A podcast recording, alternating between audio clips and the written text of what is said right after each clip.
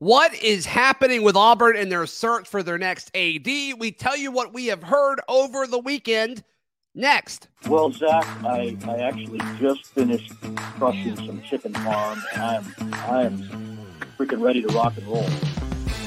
You are Locked On Auburn, your daily podcast on the Auburn Tigers, part of the Locked On Podcast Network.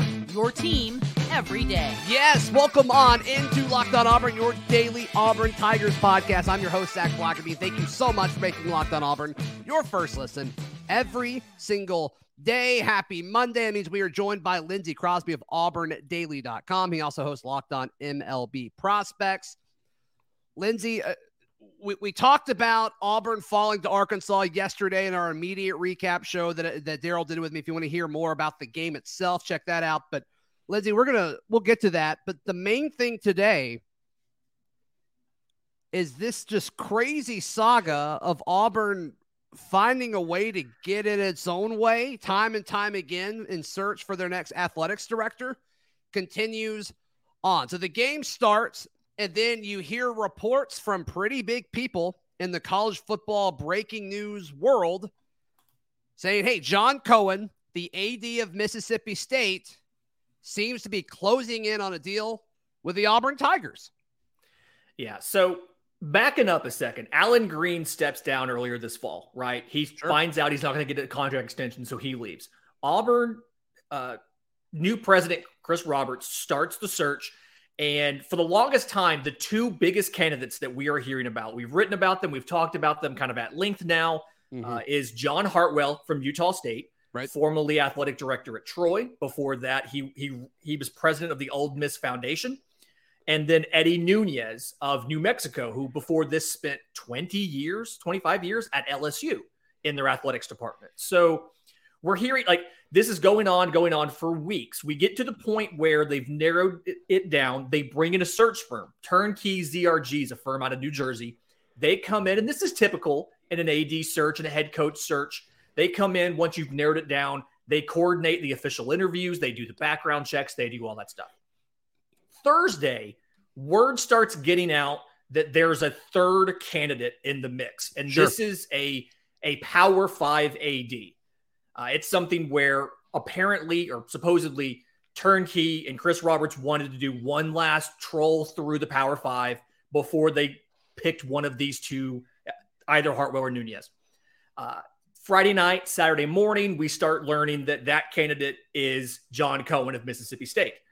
Not only do we learn that John Cohen's uh, the third candidate, we learn that Chris Roberts has selected John Cohen. He has decided John Cohen is the next athletic director. Uh, as far as I understand, John Hartwell was scheduled to come in over the weekend.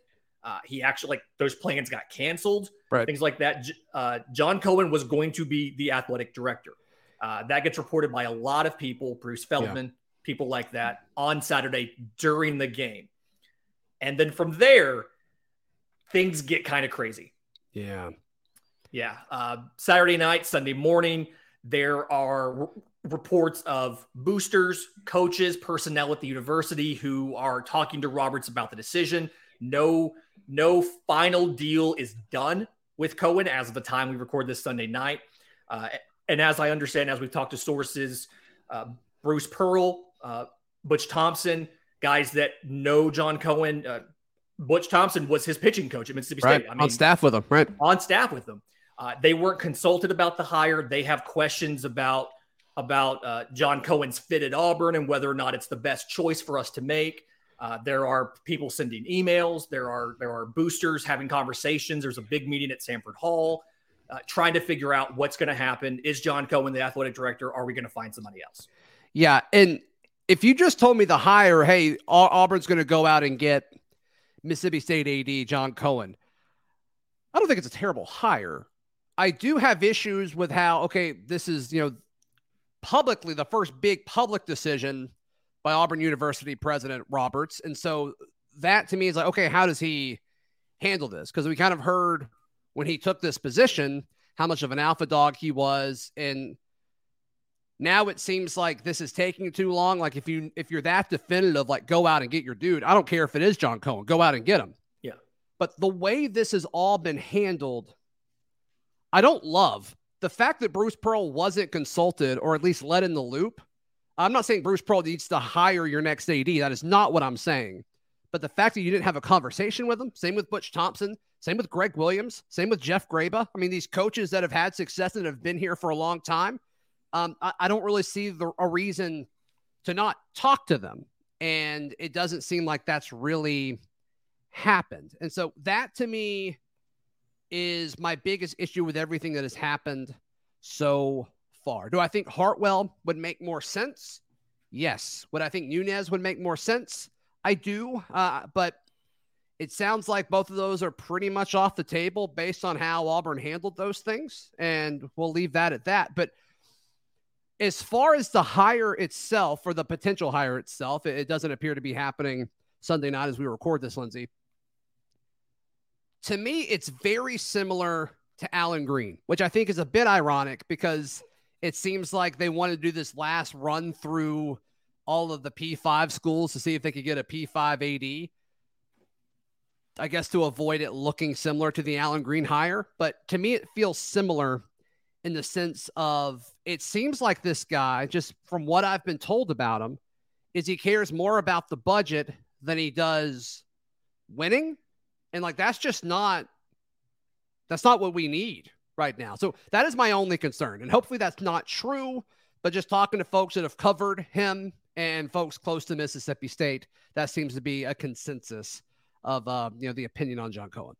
Yeah, there is disagreement among the Mississippi State boosters and fan base about whether John Cohen is good or not. And uh, there are fans who look at the national title in in baseball under Chris Lemonis, head coach, and they say, "Well, John Cohen hired Lemonis. Sure. Uh, obviously, they won a national championship. People are happy with that. There are other fans who, like you said, look at some of the financial decisions, look at the the poor state of of Mississippi State's NIL, some of the more recent hires not quite working out." They have a dynastic women's basketball program, and I think they've gone through four coaches since 2020. And Johnnie Harris was there, right. and you had an opportunity to hire her and be, bring make her the head coach, and you chose not to, and she left and came here. And as far as I understand, she's also not been consulted about, or they hadn't talked to her uh, after Saturday morning about hiring John Cohen, who yeah, she's she's I guess for. she is the most recent tie to Mississippi State. That's a great point. Yeah, and so it's just it's one of those things. I understand the allure of your last AD in Allen Greene was not a Power Five guy. He came from Buffalo. Before yeah. that, he had worked at Ole Miss, so he had uh, associate experience in Power Five, but not an athletic director in Power Five. And so, if you bring in Cohen or I'm sorry, if you bring in Hartwell or Nunez, you're in that similar situation. But John Cohen, I'm not trying to dog John Cohen. I'm sure he would be, you know, he's fine for most every school. John Cohen was a baseball coach. Uh, he he spent six years as athletic director. Uh, after one year as an associate athletic director, before that he was the baseball coach, and so yes, he has Power Five experience, but he has a lot less athletics administration experience than a Hartwell or a Nunez. And to me, it feels like Auburn's the type of school our programs are successful, not only on the field, but also financially. And our athletic department is in a position where we can make, like, we're going to make money. We're going to be positive cash flow wise in athletics. And so yeah. you don't have to hire somebody who's very budget minded and very, I'm not going to say frugal, but who's overly concerned with that. You can hire somebody who's going to make sure we do whatever it takes to get winning products on every field. And I think that's kind of where the hangup comes with John Cohen over a Hartwell or a Nunez or somebody else. Yeah. All right. I want to talk about how this possibly impacts NIL and also uh, everybody's favorite guy to talk about, Camden Brown. What he did on Saturday continues um, his streak of excellence to start his Auburn career. All right, here on Locked On Auburn. I want to tell you about our friends at Bet Online. Look, I, I thought Auburn was going to cover. I told you guys I thought Auburn was going to. I thought Auburn was going to win. Boy, was I wrong. But hey, hopefully you didn't listen to me, and hopefully you went over to Bet Online and you put some money in Arkansas and hopefully you put a lot of money and hopefully you won. But seriously, there's so many props, odds, and lines uh, more at Bet Online than anywhere else. So be sure to get in on the action. Bet Online, it's where the game starts.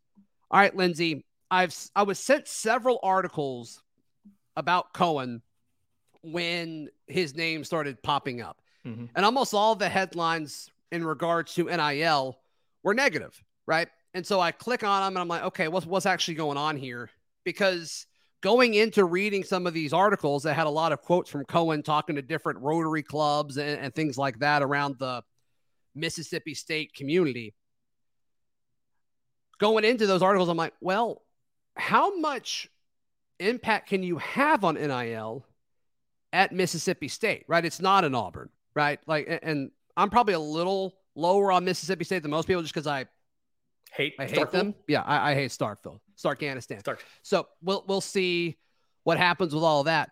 But yeah, I mean, and that's essentially what his quotes were actually about. Where you know, big picture wise, I, I think he had questions on how sustainable everything was. But Nick Saban said that stuff too, and nobody really got onto him for that. But the more detailed thing about like, hey, we've got to figure out how to get NIL going. I'm have concerns about how Mississippi State's going to do that. Sure, we'll take the five dollar donations, but we need the big players to come in and step up. He said all of these things, which is all stuff that we have been saying since NIL was a thing. So he hasn't done it, Lindsay, but granted, NIL hasn't been around that long. If he is the guy, which I think he will be. He certainly seems to be the favorite right now. We'll see if things change, and a lot could change in all of this. But I think from an NIL standpoint, people are going to be sharing a lot of these clickbaity uh, headlines. Make sure you read them before you cast judgment because I think he's actually saying all of the right things when it comes to NIL. Yeah. And one of the big quotes that stood out to me, because I kind of did that same deep dive you did as far as going through some of this. And I was doing the research on John Cohen when all this news started breaking during the Arkansas game. So I actually kind of missed most of the first half because I was busy reading stuff about it. Lucky you. Yeah. yeah. I know, right? But uh, I, I, missed the part where we looked decent. Uh, that, that's fair. But one of the quotes that stood out to me, and I'm paraphrasing here, I don't have it written down, but he said, Our there are SEC baseball programs that have more NIL dollars available to them than our entire athletic department. Mm-hmm.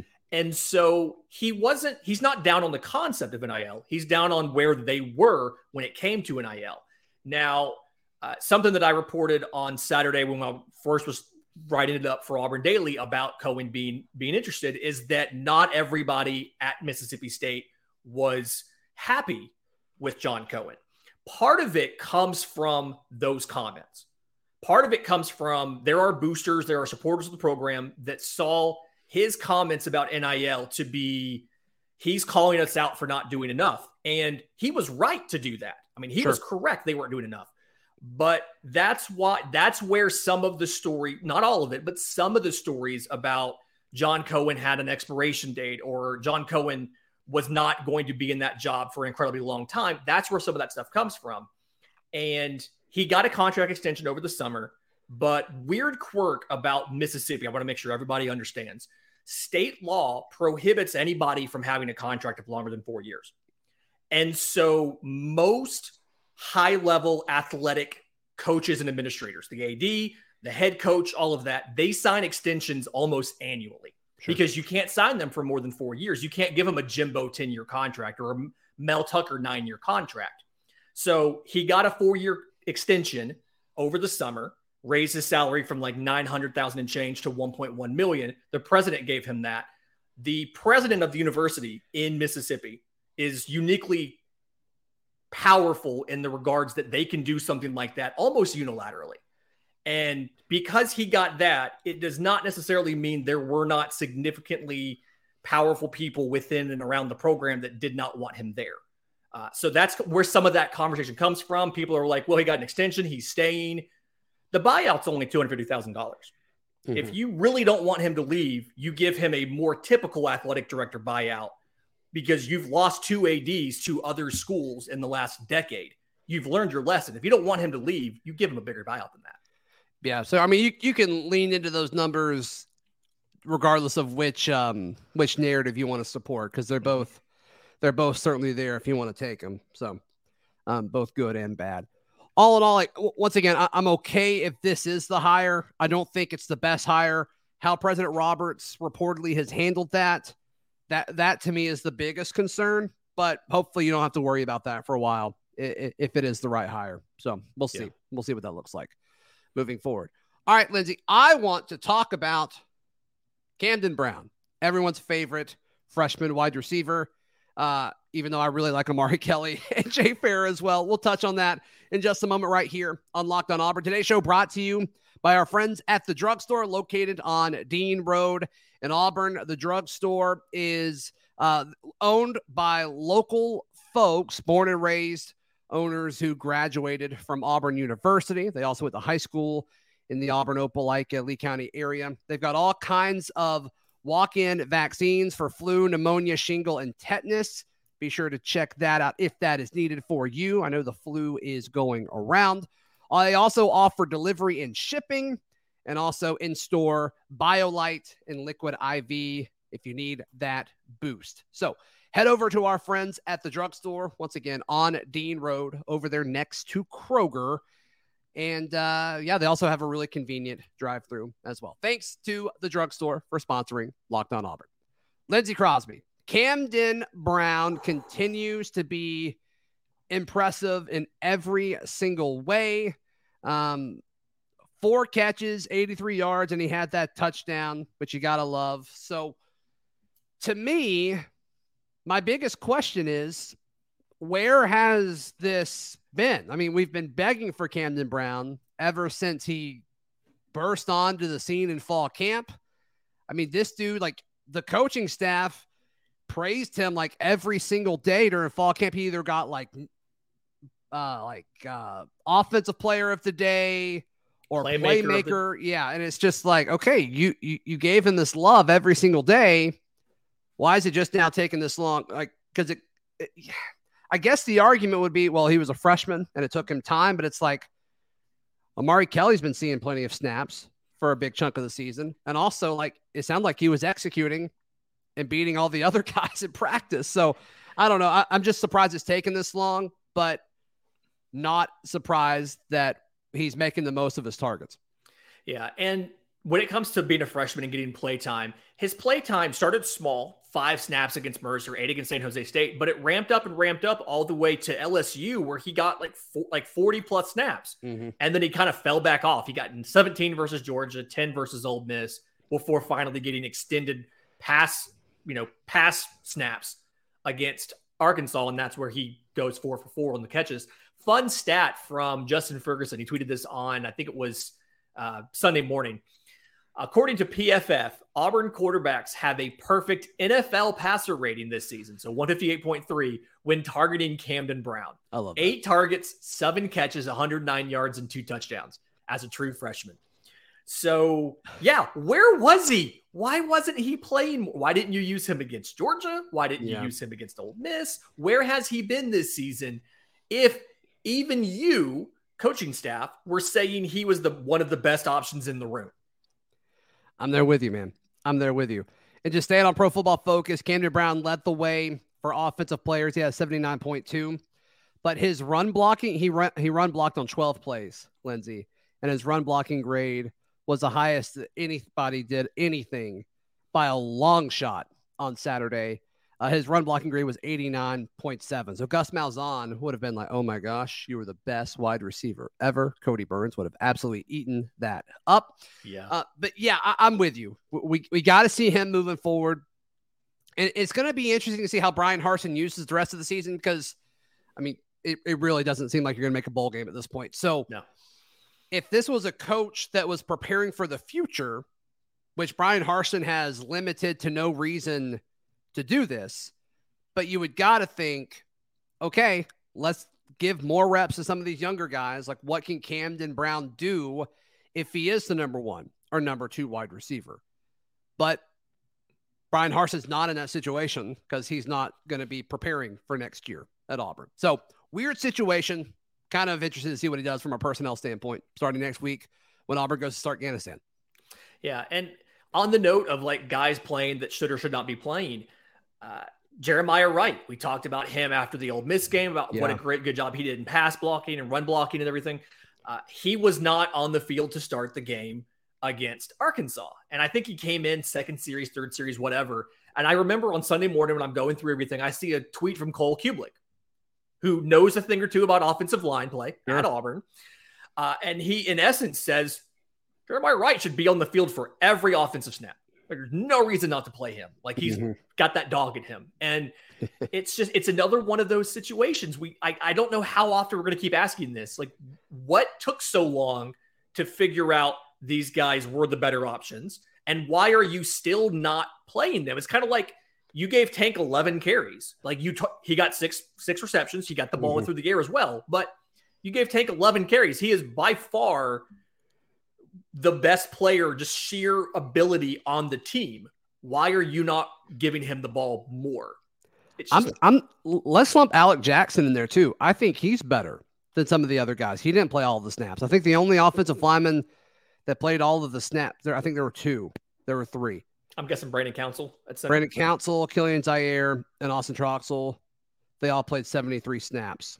And then the other the other spots on the offensive line rotated in and out. But yeah, Jeremiah Wright and Alec Jackson, like they both seem to be worthy of that. Um, Troxell does not, but he's a tackle, and it's like there's not many of those guys that can play. So it's a on tough situation. It's a tough situation, man. And with guys that could potentially leave after this season, I'm not going to give names or anything like that, but I was talking to someone who would know there's a very real chance that Auburn has five scholarship offensive linemen after the Iron Bowl. Like there is that is a very and let's say I'm wrong on one of them, we'll be at six. Not much better. Like that is such a big issue, and so whoever is Auburn's head coach in December when the transfer portal opens, like you just got to get bodies, dude. Like at this point, you just got to get bodies that are ready to play college football on the offensive line. It's it's going to be really really bad. Yeah, and there was a cover. Uh, uh, somebody went after the season started and looked back at the transfer portal and said like the hardest position to fill in the entire transfer portal is Power Five offensive lineman, and sure. something like twenty Power Five teams got a lineman through the portal. But at this point, you can't like you can't you have to cast the widest net possible. Uh, you need to be looking at moving Brandon Frazier to tackle. You need to be considering every pot. You're going to see some defensive linemen asked, "Hey, you want to go to that side of the ball and maul some dudes?" Mm-hmm. Like you're going to have to do a lot of work, and that's going to be a position of weakness for multiple seasons.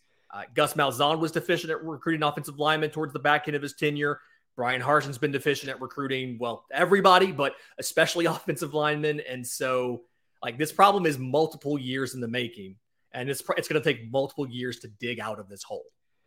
Yeah. All right. I'm looking at a scholarship chart right now. All right. So your four super seniors, Brandon Counts, Lawson Troxell, Nick Brahms, and Alec Jackson, they're gone no matter what.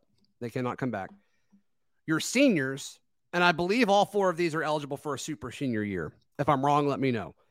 Brendan Coffee, Kilian Zierer, Kam Stutts, and Jalil Irvin.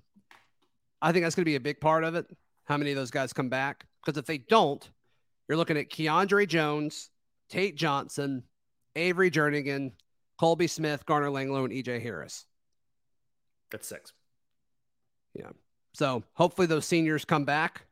Um, I mean, there'll be jobs open for them if they if they choose to do so. So we'll see. We'll see what happens. Not a great spot to be in though. It's absolutely not. Uh, you need to. I mean, bring in a coach that's got ties to Iowa. You know, get those corn fed, those those corn fed Midwestern boys. Yeah, let's switch from feeding them potatoes to corn. Yes, no more potato. Nobody gets French fries until we fix this coaching situation. Oh man, um, big any big picture takeaways from from what you saw Auburn versus Arkansas. Yes. So the thing, the big, the big takeaway to me that I have from this is Robby Ashford went 24 33 for 285 and a touchdown. No fumbles, you know, no, no lost fumbles, no interceptions, yeah. no turnovers for Auburn. And you still lost by double digits. And so that tells me that one, the offense is still very, very much boomer bust. You either break off a big one or you don't do anything. But yeah. that also tells me you can't pin the whole thing on subpar quarterback play. I know that we did stuff in garbage time, mm-hmm. but it's not, it's the coaching's a bigger part of it than they're necessarily willing to let on. Yeah. Yeah. Uh, no, I, I think that's well said, man. The, I'm trying not to be dramatic here when I say this because I, I agree with you. I think the offense wasn't the problem. And I think uh, the defense could have put them in actually better situations at times. Wesley Steiner, and I really, really like Wesley Steiner because I think he's super talented. I just don't think he's been coached to get in the right spots consistently. And there's a chance this is on execution, mm-hmm. but he's playing a lot. So I, I don't know what's up with that. But that was one of the worst performances by a linebacker I've ever seen. And once again, I'm not putting it all on him. Right. But let's see, he played 34 snaps. His tackling grade for a linebacker was 26, and his coverage grade was 37.6. He's allowed 100% completion when thrown against. Like, it's just tough. It's just tough. And look, uh, it's hard to be a cover linebacker, but he has the traits that scream cover linebacker because he can move so well and he's so stinking athletic. And it's like, are they, is he being used wrong? Is he just lost? Like, I don't know because he's so athletic. And I, and I, I hate it for him. I hate that it doesn't appear that he's been put in a situation to succeed. And um, I hate that for Wesley Steiner. Yeah, it's something linebacker play has definitely been the biggest drop off on this defense from this from last year to this year. Was it all Zakoby? Was I and I'm cool with like saying Zakoby was that good. Um, and I guess Chandler Wooten would have would have been the the other big loss there. So like, uh, was it those guys? I think a large percentage of it was that, but also, and Colby Wooden touched on this when he talked after the game that they're playing a lot of snaps. They're not rotating a lot. And he and he he admitted in some of the the, the quotes that I saw, he admitted that like it has an impact on their play. They're not going to complain about it. Mm-hmm. They're not going to use it as an excuse, but they they're playing a lot of snaps. And so I think part of it is having tired legs in the fourth quarter. And I think part of it is subpar linebacker play, missing guys who had multiple years of starting experience and now replacing them with a guy like Wesley Steiner, who was a special teamer up until this season, and just not having seen these looks enough in practice.